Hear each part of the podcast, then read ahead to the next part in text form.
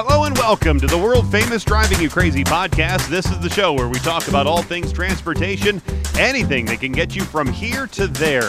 I am the traffic anchor and the transportation reporter for Denver 7 News, Jayson Luber. And if you would like to uh, go- contact me in any way, you can always do that on all the contact links in the description of this fine show.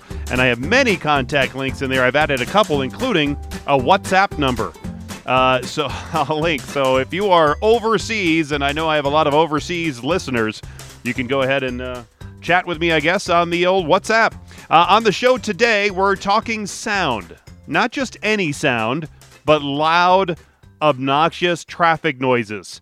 Mainly from vehicles that have modified exhaust systems or from really loud motorcycles. Those noises especially in a small town, can really affect the residents' quality of life. There's a small town just north of Denver.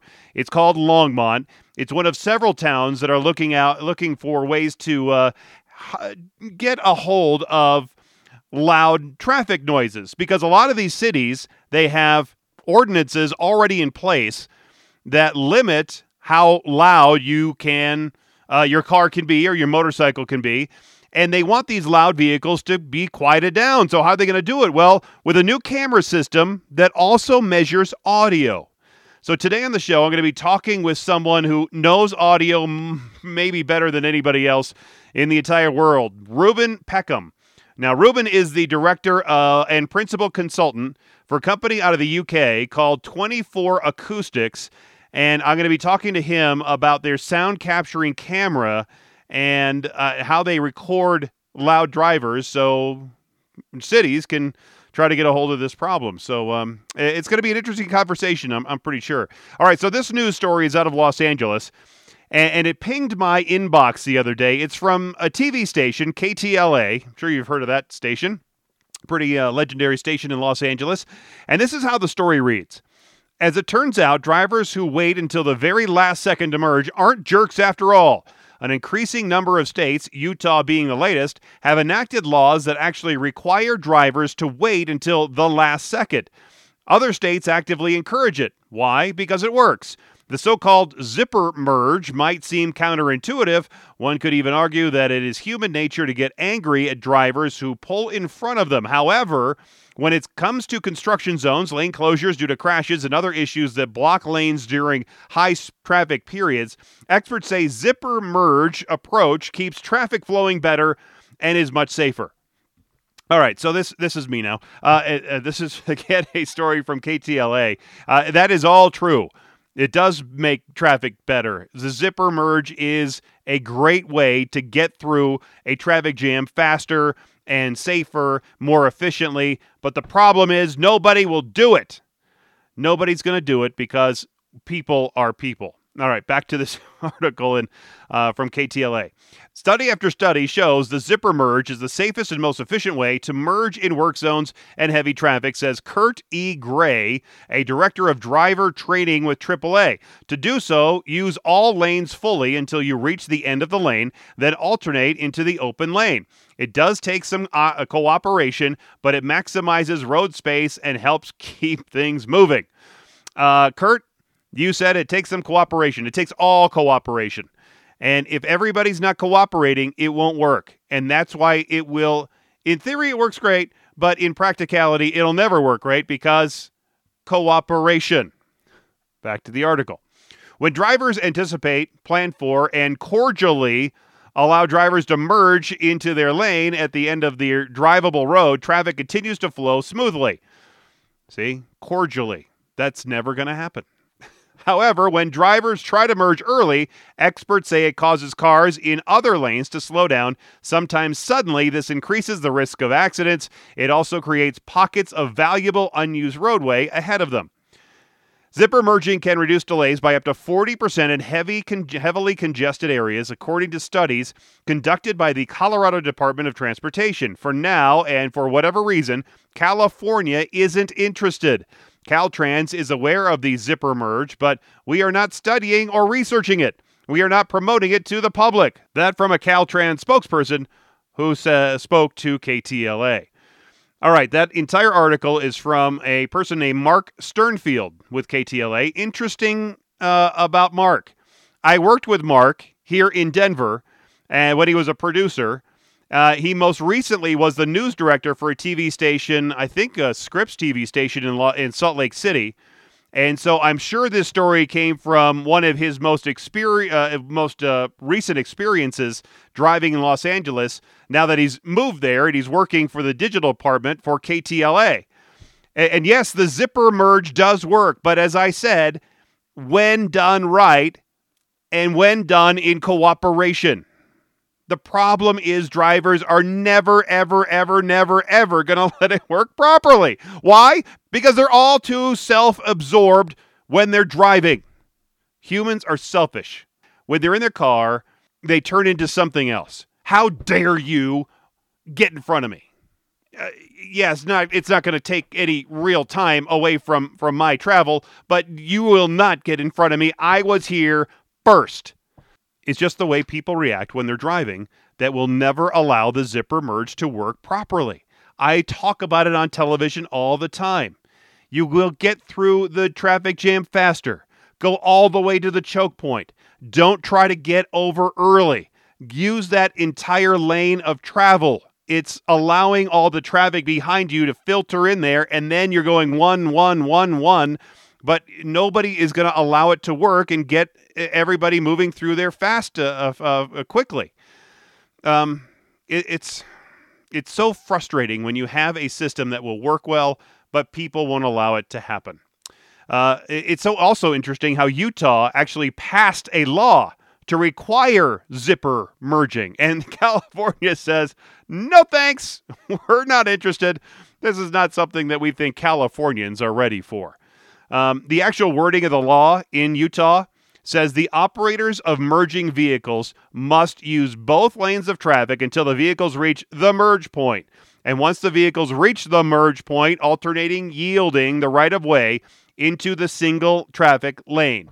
Part two of that law says an operator of a vehicle shall use the zipper method when merging at a congested merge point. Failing to merge at the merge point could result in a fine of up to $750. That's serious. that is a serious. You will zipper merge. You will learn how to zipper merge. And if you don't zipper merge, that's 750 bones coming right out of your wallet. And that's a that's that's a hefty fine right there. Um, but again, California not interested. Uh, they've tried to educate some people here in in Colorado, but in, in other states as well. There's one sign I know of uh, coming from one highway ramp to another that says use both lanes to the merge point. Um, but does anybody follow that? Of course not. And will they follow it? Of course not. it's so frustrating. Uh, that law is a really good start. Uh, I think education, constant education, and uh, signage would be good too. I, would like to see uh, one of the state lawmakers actually here in, in Colorado pick up this idea uh, and run with it and and um, and copy that Utah law and put it here. Put it in most states. I would like most states to do something like that, and then we could start seeing traffic move a whole lot better. All right, sound is a key part of life, right? It can be wonderful, like right now as you're listening to this podcast, or it can be terrible like if you were caught in a busy urban area with trucks and cars and honking horns and revving motorcycles and screaming people. Well, there are many towns that are trying to limit the sound that comes from vehicles, especially trucks and motorcycles. But what's the best way to quantify that level of noise? Well, being a curious guy, I, I, wanted to know that answer, so I invited one of the premier experts in audiology to be here on the show with me. Ruben Peckham has both an undergraduate and a postgraduate degree in engineering acoustics and vibration from the Institute of Sound and Vibration Research at Southampton in the UK. That's quite a mouthful. He's a chartered engineer and a corporate member of the Institute of Acoustics, has nearly 20 years of experience in the industry, research, and consultancy in acoustics, noise, and vibration. Ruben, that's quite the impressive resume. Thanks so much for being here on the world famous Driving You Crazy podcast. Thank you. Thanks for having me. All right, Ruben. So before we get into the uh, equipment and, and all the stuff that you use to measure traffic noise and other sounds, tell me how you became interested in sound and audiology. It, it, there has to be a spark, right? Back in your childhood, maybe? Well, well, yeah. So um, as a child, I was a musician. So I played the piano, played French horn um, and trumpet, and uh, also interested in science. And it seemed like kind of a way to try and combine the two although in practice it wasn't really. But certainly working in acoustics, it's good to have um, it's good to have a, a, musical ear because you you listen for things and you have that kind of background and that training. So yeah, that's that's my background. Oh, interesting. My my one of my daughters plays French horn as well, so I, I okay. know I know how difficult yeah. it can be to get those right notes. Yes, yeah, absolutely. but it yeah, is a beautiful instrument. When you get those notes right, it is a beautiful. right. That's right. Absolutely. Yeah. So you must yeah. have, you know, I, I found it forever ago back on the internet, but you must have that BBC collection of every sound clip and sound effect that they've ever had, right? uh, possibly. Some of them, yeah. yeah. right. Yeah. I also found it interesting in your bio that you're sometimes called as an expert witness in court as part of a mm-hmm. uh, environmental or planning acoustics. Tell me about some of that. Uh, okay, well, in the UK, um, it may be different in the US, but in the UK, if you want to build a new building or a new road or a new railway, uh, you need um, what we call planning consent. Uh, noise is very often material uh, in that, so we have to demonstrate that the noise impact will be okay. We have to en- engineer it to be okay, um, and sometimes it's not straightforward, and it goes beyond the normal the normal uh, channels and can end up in court. Um, so yeah, we give evidence um, in court, and we also work with um, people that have suffered hearing loss in industry. So people that have worked in noisy factories, in mines, and whatever have been deafened by noise, and they're seeking uh, compensation for um, you know for industrial deafness. So that's another part of my expert witness work. Interesting. And and I saw a, a BBC report where you were a part of, and you were measuring the aircraft noise in someone's home that's right near one of the airports, and you could really tell how loud the airplanes were uh, during a certain part of day, and it was really inter- interrupting your sleep and affecting your life in a huge way. Absolutely, yeah. I think that was. Uh, if, it, I think that was for the um, the third runway at Heathrow, yeah, which right. um, has was proposed but hasn't happened.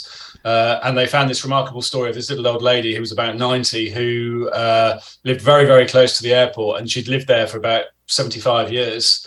Uh, from the days before it was an airport, and uh, and literally, I think she said that in the seventy odd years she'd lived there, she'd had her roof redone three or four times because you know the, the vortex from the jets, right. the jets are that close that it you know strips every, yeah. every so often strips the roof. So you can imagine the noise. Yeah, it was pretty and, and, at, and at Heathrow, I mean, they don't. in theory, they don't fly at night, but they, they stop at about one a.m. and then they start again about four thirty a.m. So you get about three or four hours of peace, and that's it. So it's pretty it's pretty, and it's every two or three minutes. It's pretty relentless. Yeah, sound can really affect your life. My guest is Ruben Peckham. He's 24 hour acoustics director and principal consultant. I'll have links to him and uh, all that they do at 24 Acoustics in the uh, description of this show. So, bringing all of this to what's happening here in the United States, the, the small town of Longmont, which is just on the north side of Denver, they're going to be installing one of your sound uh, capturing camera technology equipment there over the course of a four week trial period to get a handle, eh, they say, on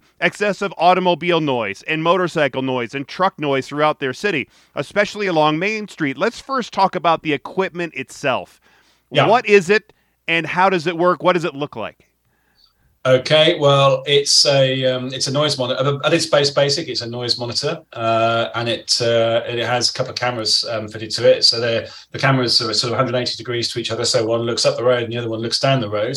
Um, and it just has um, IT and some technology in there that um, effectively detects. There's an algorithm. It detects excess noise, so excess revving, um, modified mufflers, uh, that kind of sound. And when it detects that sound, it triggers and it records. Um, records the noise level, uh, it records the audio, and it records the associated video.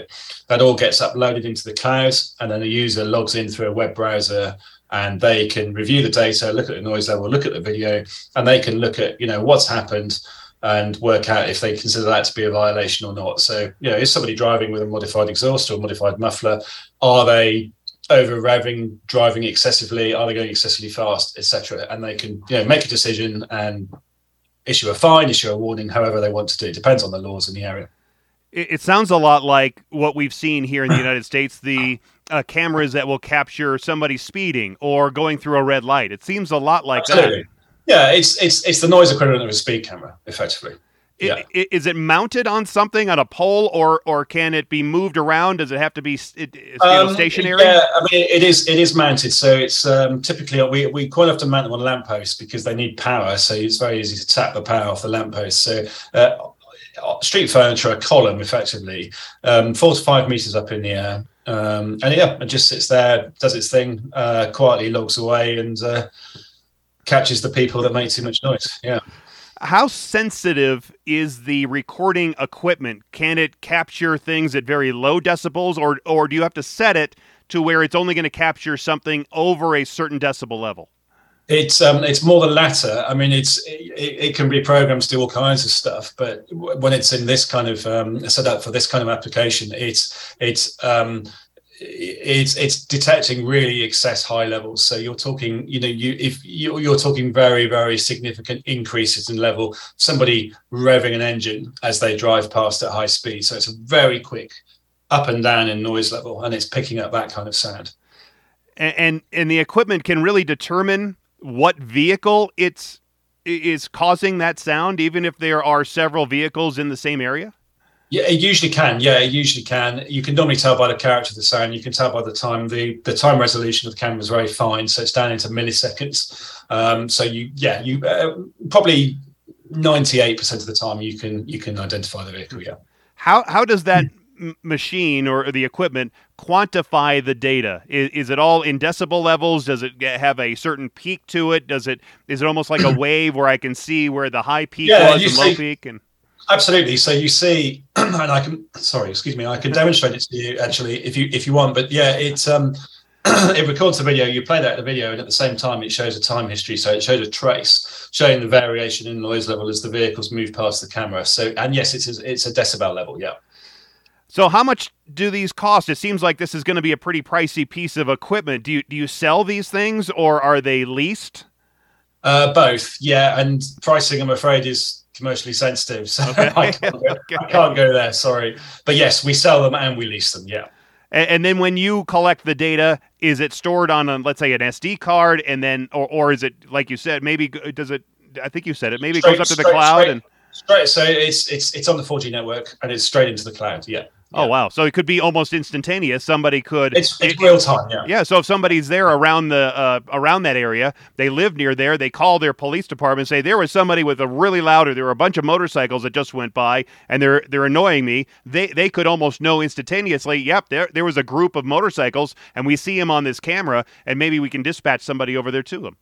Possibly, yeah, possibly. I mean, uh, um, but of course, the other way of capturing them is you, you, you, know you have you have the video of the vehicles, so you should be able to trace them from their license plate at a later date anyway. But yes, that that is possible as well. And we have talked to some of the police authorities in the US regarding technology in the patrol cars, so that you know patrol car waits further down the down the road and then can can uh, can act when uh, when when alerts is received. Could could you put the equipment, let's say, in a patrol car so it could be mobile? Um, it would need to be a certain height above the ground, but you can put it in a van. Yeah. So in New York City, we have uh, we have cameras in New York City, and they have they have had some portable ones as well. But really, they're best they're best at, at static locations, really. Because that way, you could probably get a controlled sample of the inert audio that's in the area, and then do you you can probably take some of that out, and then you just have the clean audio of of the oh, effect, right? We, we can, but we don't need to. The, okay. the, typically, the offence is so loud relative to the ambient level that it's not necessary. It's very, very obvious. Interesting. My my guest is Ruben Peckham. He's 24-hour acoustics director and principal consultant. We're talking about sound capturing cameras and recording uh, loud drivers. You know, this the, the city of Longmont believes that this could be the first camera in the western United States like this that's recording video and sound. It definitely the first in Colorado. How does that make you guys feel there at uh, 24, uh, 24 acoustics? Um, uh, you know, yeah, how- it's it's yeah, it's something we're quite proud of. I mean, we we started uh, in London, um, so there was demand. Uh, there was a particular issue in London with um, people in Kensington, which is a very wealthy part of London, uh, driving supercars uh, in in residential roads, um, sort of late at night, uh, and that's where it, all started. Um, and then there was some press attention and media attention from that. That was about three years ago now, I think. Um, and from there, I mean, there's a lot of interest in in our products in the US. Uh, so at the moment, we have cameras in New York and um, Knoxville, Tennessee. Um, one about to go into Miami as well, Miami Beach, and and then um, and then Longmont. Um, but probably every week, I'm talking to two or three different cities in the US, places I've never heard of very often, actually, like Longmont, I have to say. Um, but um, yes, so yeah, yes, so, you know, it's great. It's it's it's it's, it's great that uh, you know we've come up with something that uh, has so much interest as you mentioned, there are a lot of other cities in the United States where it's starting to catch on. And once one city does it, then another one will do it. They'll hear about yeah. it from place yeah. to place. Uh, what other cities, more specifically, have you heard from that are looking at this technology? Uh, well, Miami Beach, as I said, yeah. um, I think is Vail, Colorado. Is Vail? Yeah. Um, yeah, so Vail, Colorado. I mean, California. Um, a lot of areas in California. Um, there are others, but I can't think of them off the top of my head. yeah, you were you were mentioning that it was starting off in these wealthier areas there of London, but you would think typically they would have a car or or vehicles would go through these areas that would have uh, better exhaust systems and and they would be sensitive to noise, obviously. But in uh, lower economic areas, you would think that there would be more trucks and more motorcycles and more cars that do not have the same kind of dampening equipment, maybe, or, or up to date equipment in their cars. So, wouldn't noise be more of an issue for those folks?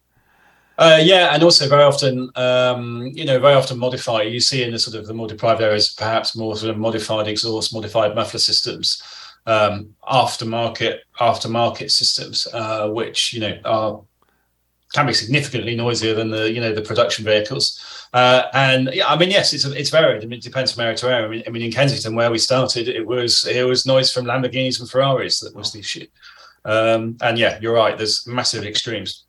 Totally. Uh, for some yeah. people, they love the sound, and and I don't know if, if you have a lot of Harley Davidson lovers there in the UK, yeah, but we obviously yeah. have them here in the United yeah, States, and, and, they love them. And and to me, it is one of the most annoying sounds there is. Even though they love them and they'll say loud pipes save lives and and, and all of that, right? Yeah, absolutely. But when it comes to living, sound can be a real factor to your enjoyment of of your of your life and your environment, right? Absolutely. So, you know, your home, I don't know if it's the same used in the US, but in the UK, some people say your home is your castle. Uh, and, um, you know, if, you know, that, that enjoyment of your home can be really compromised by, and not just noise from vehicles, but all kinds of different, you know, music, people shouting in the street, all kinds of uh, different sounds. So, yeah. And, you know, it causes obviously, you know, the obvious, um, the obvious health effects of that are you know stress and sleep disturbance but that can you know prolong stress and sleep disturbance and it can get more serious and get into cardiovascular issues and strokes and heart attacks and all that kind of stuff as well. So yeah there is you know it's there's a well you know there's a well documented uh, link between noise exposure and you know and proper you know serious medical health conditions. And, and from from your perspective you listen to things all the time. You know what should be a comfortable uh, level of of hearing, right? So how loud is too loud for the average person? Is it a, a, train horn? Is it just the passing car? Is it a jet engine? Is it a football match at Web at Wembley? I mean, what, what is too loud? It's, it's, it's really subjective. So you know, the definition of noise is unwanted sound. So you know, some, somebody's somebody's heavy metal that somebody really likes might be too loud at the same level for the next person. You know, it's just very subjective. But I suppose what we do all have in common is is uh, you know where the, the point you know you have a you have low levels of annoyance and tolerance, but then above that you have levels that can cause pain or cause hearing loss and um, I mean, that starts. That's that's that's what we call a dose relationship. So it's not just the level, but it's also the duration that you're exposed to it that can cause physical harm to your ears, and you know, and and compromise your ability to hear. That's typically starts at about 85 dBA over sort of an eight hour period. So when I said to you before about uh, legal work that I do for people that have been deafened or potentially deafened, um, you know, in a work environment in a you know, factory or down a mine or steelworks, um, that's the sort of level we're looking for. Yeah, 85 dBA average over eight hours, over but over a, a long period of time. You know, not a working lifetime, but maybe over 10 years. So, but it, but from day to day, I mean, you know, to, to quantify something, you know, your bedroom at night, probably about 30, 25 to 30, a nice quiet bedroom. Um, and you know, it, it goes it goes from there. Is there a something as too quiet? Um, I guess for some people, I think it's subjective. I think there probably are people that probably, uh, you know, struggle in, uh, you know, in a very quiet environment, uh, and others obviously that the, the, opposite. It, I think, you know, as humans, it's what makes it interesting. You know, we're we're all so different, uh, and how we respond, uh, you know, varies from person to person. Can the ear, if we are exposed to that kind of loud sound for a long time 80 85 you said decibel levels over a long period of time for many weeks or many months or many years can can the hear can the ear repair itself uh, no, it can't. It, it, for excess exposure to noise. No, it can't. So this is the thing that you know, um, big employers, you know, that have hearing conservation uh, policies for their staff. This is a, a, message that they always try and hammer home, which is that what you know, once the damage is done, it doesn't it doesn't you know it's permanent. It's not it's it's not reversible. So no you know and whether that's you know whether that's working in a mine or a steelworks or whether that's you know just going to see you know Metallica you know at Wembley Stadium you know um, so yeah you've got to be or, or even playing French horn in an orchestra you know that's you know yeah absolutely. Right yeah. right. Yeah, yeah. and and and traffic noise can be very, very loud. I, I know that from standing next to a freeway doing live reports or or, yeah, or right, yeah. and and it it can affect your hearing in a lot of different ways, and probably also contribute to hearing loss just being near not only a, a, a roadway, just a regular roadway, but especially during uh, when you're living next to a highway or an interstate. Um, yeah, I mean, it would have to be very, very high levels to affect to, to cause you hearing loss. So, but you know, traffic noise is more likely to cause you, you know, stress, anxiety, sleep disturbance, and you know, mix all that together and keep it going for long enough, and you know, it leads into you know higher blood pressure and cardiovascular stuff and all that and all that kind of thing. But I think they're probably not probably not hearing loss. Really, because I, I thought there was there's some highways and, and maybe motorways there in the UK and interstate highways here in the United States. If you're close enough, I mean, it is loud. I would think it's over 85. Yeah, if you're close yeah. enough, yeah, if you're close enough. But somebody, li- I mean, like, I mean, I can imagine for you if you you know if you're stood beside a highway giving a news report, that's going to be that is going to be pretty pretty high. But for most of us, from day to day, we're probably not you know we're probably not going to be in that location for you know at all or, or if or if so for a very short period of time. Right yeah so it is that longer period of time. It's a longer exposure yeah yeah. Isn't it intermittent noise the problem with traffic? If if traffic was just flowing all the time same level same frequency wouldn't that be less noticeable than intermittent traffic noise? Absolutely. Yeah yeah so the character of the sound can make a big difference. So uh, you're absolutely right. So traffic noise, you know, if I can hear it, there's a fairly busy road behind me that my office is on, um, and you know, steady, continuous. That is potentially less annoying at the same level than a different type of noise, which may have specific character. So it might be intermittent, or it might have tonal characteristics, or it might be impulsive. So yes, you're absolutely right. so when you're measuring all this different sound, does it have to be on a single lane roadway? Can it be on a multi lane roadway? So let's say you have three lanes on a major roadway. Could you still pick out the vehicle you think that is causing um, the sound issues?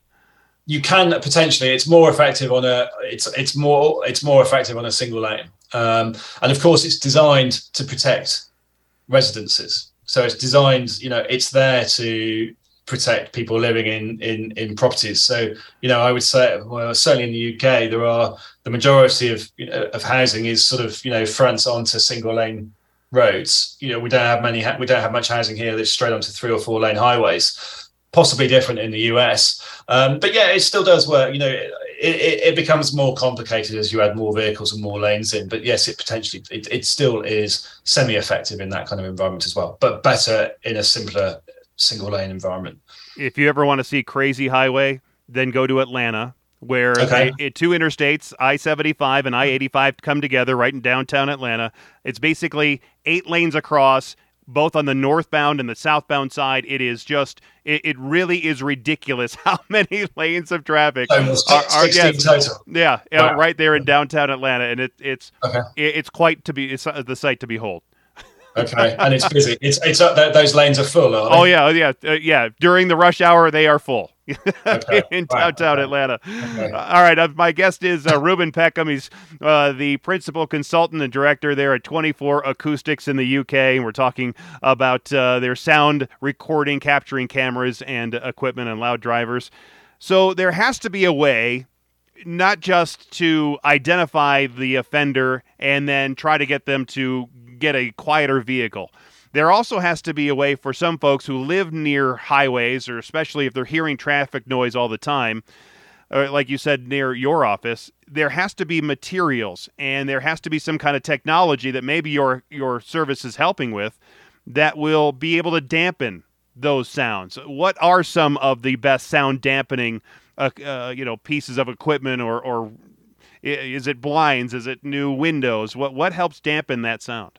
Yeah, so I mean, um, you know, you'd start with screening, perhaps. So, you know, for example, the road behind me, if I if we built a you know a, a, an acoustic barrier between the road and my office, that would, excuse me, that would help. Um, once you get beyond that, then yeah, you're looking at you know potentially glazing. You know the the obvious path from for sound to get from outside to inside is through the windows. So you can you know you can you can get all kinds of specialist acoustically rated glazing, um, various laminate glazings, various secondary glazing systems, you know, bigger air gaps. Um, the disadvantage with that is you still have to get air into the building. So buildings here are probably less air conditioned and less ventilated, mechanically ventilated than yours are. So it's a problem. It's a problem in this country because you expect people to close their windows and you get them specialist glass and it keeps the noise out. But then they overheat or they don't have adequate ventilation. So it, it, requires a more kind of integrated approach um, uh, to that. But yeah, so yeah, you know, acoustic barriers, glass, there isn't a lot more. Soft when you're inside, soft furnishings absorb the sound, so carpets, you know, cushions, um, curtains, that kind of stuff. Uh, in in office environments, you get um, acoustically absorbent ceilings um, that that do the same job. The previous owners of my home, what they did is put up a bunch of trees in the back, thinking that that was going to help dampen some of the sound. And I think it does a little bit, but obviously in the wintertime, there are trees that, that that just have the branches, no no leaves on them. You can see straight through, straight through them. Uh, yeah. Doesn't Earth like an earth berm wouldn't that work better is is is there yeah. other earth materials yeah. or natural materials to help reduce noise yeah absolutely so i mean actually i mean there's um your your um your predecessor at your home um probably uh, thought he was doing something clever but actually trees don't really even when they're in leaf don't really cut out the sound. Um, they need to be very, very dense and very thick to, to do it. Um, but what they do, there are studies that say, although what they do is they eliminate line of sight, so you can't see the vehicles going to and to and forth there. Uh, and because you can't see them, your brain thinks that they're not as noisy. But actually, if you were to measure it, you know they, they still are. Um, but yeah, I mean, earth berms. To be honest, I mean, any material will act as an acoustic barrier, providing it has sufficient density. So brick wall, good quality fence, earth bund, yeah, all of that stuff. Uh, and you mentioned acoustic barriers. Uh, I would think that there has to be some type of balance between an acoustic barrier. If you if you build it hundred feet high, sure that'll be great, but then you can't see through it and, you feel like you're in prison. So there isn't there a, a balance there between a, a, an acoustic wall that would keep out the sound, but also give you some kind of a aesthetic uh, better view something to look at. Yeah, yeah. I mean, it, it, there is a balance, and uh, I mean, to be effective as an acoustic barrier, it needs to eliminate line of sight. So if you're living beside a busy highway um, and you want to build a wall or a fence to cut the sound out, you need to eliminate the line of sight. So you want to stop. You if you're if you're stood in your window and you're looking down to the highway, you want your your, your barrier to be sufficiently high so you can't see anything anymore. And and once you've done that, you've kind of optimized um, the best that you're going to get out of that barrier. And after that, the sand diffracts over the top, so it comes up and then back down. And, so, so if I lived, let's say, hundred yards away from, or hundred meters away from, let's say, a roadway, then a, a ten foot barrier, the sound's just going to travel right over that, and I'm going to hear it. But maybe somebody living much closer could yeah, still hear that sound. It, it will, it'll, it'll, be more effective the closer you are to it. Yeah. Oh, interesting. Yeah. Are, are there yeah. ways to design materials maybe it's um, does metal work better than plastic better than uh, something that's covered um, in, in carpet? You know if i had it outside Not well. Uh, yes and no. I mean, it's um, it's down to surface density, so it's down to the density of the, the material. But what you do get sometimes is reflections from. So you can get a, ref, a sound reflection from another another surface opposite, which will send the sound over the top of the barrier. So sometimes you'll get barriers which are absorbent, so they're made of absorbent materials. So they might they. I'm trying to think what they'd be made of um, externally, but um, we would call it yeah, mineral wool with a kind of a, a, cover over it. So the sound, some of the sound doesn't just bounce off it; it actually gets absorbed um, in, into it. Our, our, Department of Transportation here in Colorado has been replacing some wooden. Uh, sound barrier walls right up against the highway with more concrete stable walls that are that are thicker but they're concrete. So I, I but I, I, would think a concrete wall would would bounce sound more than a wood wall that would more absorb it. Or am I off base on that? No, I mean potentially, but it's going to send it's going to send the sand in the opposite direction. If you think about it, it's going to send the sand in the opposite direction. So it depends what's on the other side. of Another concrete wall. so they're just going to bounce. Yeah, it's not great then. Actually, to be honest, it's going to. they may have they, they may have gone to concrete just because it's you know it'll last a lot, you know it'll last forever. It doesn't maintain it. Uh, whereas a fence, you know, a timber fence will need looking after. I don't, I don't, I don't know, but yeah, certainly two parallel surfaces with a highway in the middle which are both reflective, like concrete would be, acoustically reflective. Not great, really. No. Obviously, they didn't consult you uh, when they were building this. Yeah, I guess not. Yeah, but I would think that I would think that a lot of uh, uh, departments of transportation, whether it's here in the United States or, or around Europe, would would want to consult with with folks like you who who do listen for a living and can determine where the sound is going to go before they start building uh, things that are worth millions of dollars. Well, I'm sure they do. I mean, there's plenty of companies like mine in the US, so I'm sure you know, and they probably even have their own people internally that do this stuff for them. So uh, yeah, I'm sure I'm sure they've got their reasons. My guest is Ruben Peckham. He's with 24 Acoustics, director and principal consultant there. I, have always heard, and I, I you know, hearing, uh, I guess, enjoy the pun, uh, that asphalt is quieter as a road surface than concrete. Uh, yep. And, and uh, it, why is asphalt quieter than concrete? Well, the main reason actually, well, there's several reasons. As, as, asphalt is is more absorbent, so it's tire noise. And once you get to a certain speed, um, then it's tire noise. Well, tire noise and aerodynamic noise from cars that that dominates. The noise from the engine, the powertrain, sort of is irrelevant at that you know at that speed. Which is why why electrically powered cars are very very quiet at low speeds, but at high speeds, highway speeds, 60, 70, 80 miles an hour, they're no quieter than a combustion engine car because of the aerodynamic sound and because of the tire sound. Um, but the other thing with concrete roads is they're sectional, so they're built in sections. So they cast, you know, they pour a, they pour a slab of concrete, you know, it's a certain area, and then they pour the next one, and they pour the next one. So you get this bump, bump, bump, bump, bump as you drive as you drive along them. Whereas asphalt obviously is continuous and maybe you don't have this problem in the UK as much as we do here, but there are folks who like to have big trucks that are raised up and then they put the huge tires on there. And, and those, sure. as you said, tires are a huge uh, yeah. creator of noise. Absolutely, yeah. I, I, I, mean, we don't have those kind of trucks here, but I, I've seen them when, on my trips to the US. So yes, I do know what you mean. And yeah, yeah, I can imagine. Yeah. Is there any way to make those quieter, or is it just that you have that tire and that's going to be loud, or are there ways to uh, create a tire that does create less noise? I think there probably are, but I think, I mean, I don't, I'm a bit outside my area of expertise, but I think that tire technology is sort of a compromise between, you know, grip you know, uh, actually being able to stop if you need to, and uh, and actually also spray and visibility. You know, this, when it, when the road's wet, how much spray it casts up, and then how you know visible the road is for the for the, the drivers behind, and, and then also noise. And you know, it's all of those thrown into their mix. And I guess you know, under some circumstances, noise maybe is less important than fundamentals like safety. You know, you know friction and being able to stop because that brings on a whole different kind of noise the sound of a crash yeah, I guess so. Yeah. it, it, it's interesting. I've been driving an electric car for the last ten years or so, and oh, it wow. do, and it does make it's a Chevy Volt, and so it has the generator in the front, so it can generate electricity, but it's always on electric, and it is quieter than a regular internal uh-huh. combustion huh. car.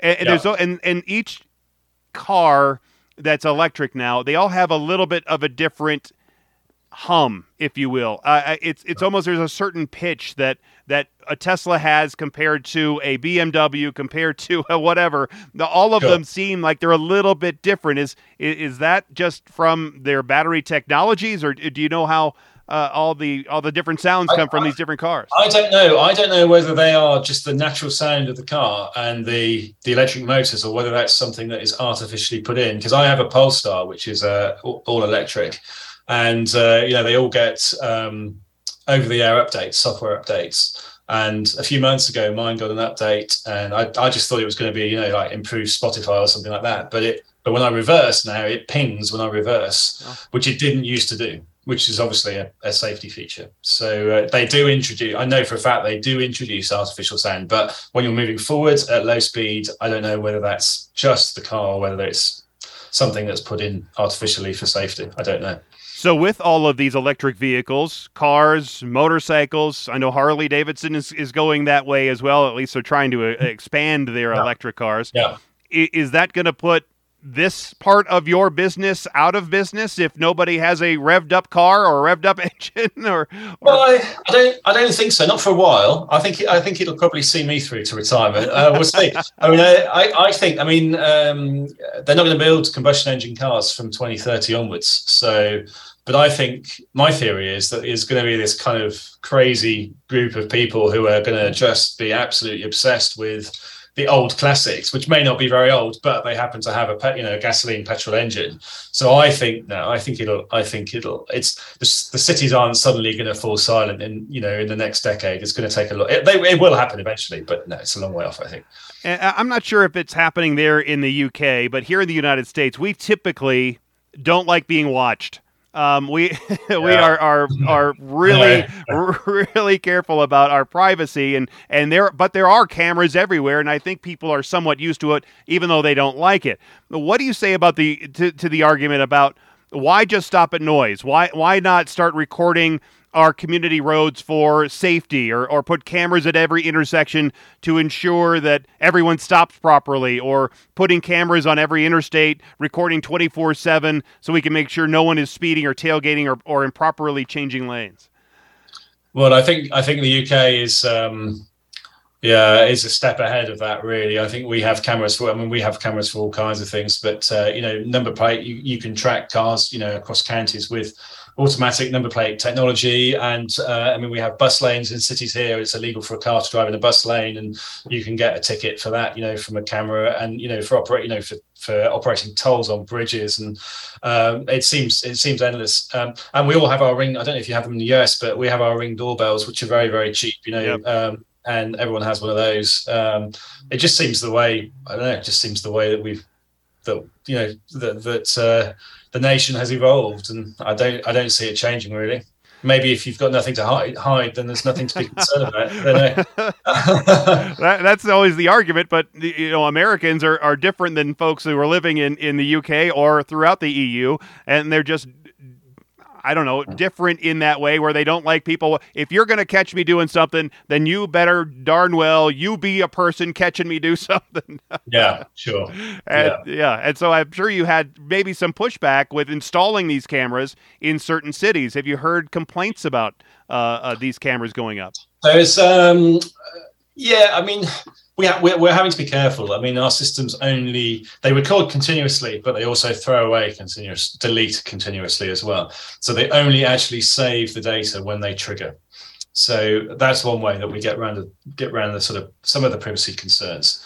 So um, you know, if you drive past like you know like Miss Daisy and you know everything's good, then it'll record, but it'll throw it away instantly. So that data is lost forever. It's only if there's a noisy event that the data is saved, and it's only a 14 second clip. Um, so that's how we get around it. But there is um, there's quite a good YouTube video actually from a guy in New York City who was caught by one of our camera systems. Um, and in in New York, if you get caught um, you don't get a in London if you get caught, you get a fine in the post. That's it. In New York, you have to take your car to a uh, workshop and have a formal noise test done, and then if you fail the test, that's when you get fined. So this guy basically, he was caught. He's some kind of YouTuber. I don't know who he is, but I think he's kind of well, semi well known in that community. Uh, so he, um, he, uh, yeah, so he basically sort of filmed the process of you know getting the ticket, getting the letter, going to the workshop, having his car tested I can send you the link for that if you if you want to show that. But yeah, so you know, and he was he was quite balanced. He was you know his view was you know well this is you know this is a kind of a violation of my you know of my privacy and my rights. But he took it quite well. You know he took it quite well, and I think he understood the re you know the reasons why it was there, which ultimately is to improve lives. Right, exactly. To improve the lives of the many over maybe Absolutely. the, the desire Yeah. of Yeah. the one or Yeah. the few, right? Yeah. Yeah, and very often what you find with the systems is, um, you know, you might get a certain number of events and triggers per day, but very often it might only be you might get 30 triggers in a day, but it might actually be from five different vehicles. So you've got the same people going round and round and round. So it is a very small number of people that are causing these events that are potentially disturbing a much greater number of people. How how popular or are they being sold or leased in the UK, in other parts of Europe, in Japan, in Southeast Asia, in other parts of the world? Well, at the moment, we're only in the UK and the US, um, so nothing happening in Europe, nothing happening in the Far East, um, uh, and only in um, I say only in London. We have got some trials elsewhere, um, but uh, permanent systems in London. Uh, I think, yeah, I, I I've not really seen uh, too much negative press. Um, I think the issue, I mean, the issue invariably is political. So people complain to their local councillors, members of parliament, whoever, and they kind of force this through. And this is what's happened in, you know, this is what happened in Miami Beach. I don't know about in uh, in Longmont, but um, but uh, in Tennessee and um, in Knoxville as well. And uh, so generally, I do think that the community of people that stand to benefit, that want this kind of technology there to try and improve the situation, is far greater than those that. Uh, you know, feel that they have a kind of, you know, an automatic right to to drive through like you know like crazy people in the middle of the night. That's right, uh, and, and it seems like it's it's working. If one city is doing it, then another one wants to do it. So it must be actually Well, helping certainly- to control it, right? There's certainly demand. Yeah, absolutely. Yeah, and New York, you know, New York- started with one um, one camera. They're just expanding there to eight. Um, so yeah, it's um, you know New York New York City are leading the way in the US definitely. Uh, well, Yeah. I, I think it's pretty fascinating. It's going to be interesting to see this technology uh, working. Uh, have you already sent the camera to Longmont? Is it already in place, ready to go? Um, it hasn't been sent yet, but it's it's here about to go in a box. So uh, uh, it's going in the next day or two. Yeah. And, and it should probably take a couple of days or a week or so to then install. So, so you you yeah, trust, at least, yeah. It'll take a couple of days to get to you, and then and then you trust whoever is going to be receiving that package to set it up right, and it's probably easy to. yeah well we we we we help them we can once the camera is talking to the to the, the outside world then we can align the cameras remotely and set the triggers and all that kind of stuff so actually all they have to do is bolt it to the lamppost and plug it in so it's um yeah it's it's, it's fingers crossed it's it's fine yeah, just plug and play. That's the easiest way, right? Hope so fingers crossed yeah, if yeah. if other cities are interested in this technology or other people are interested in learning more, where can they go for more information? Um, well, we have a website which isn't quite finished, so I can't give you the URL for that. But noisecamera.co.uk is a ba- very basic holding page, or 24acoustics.co.uk.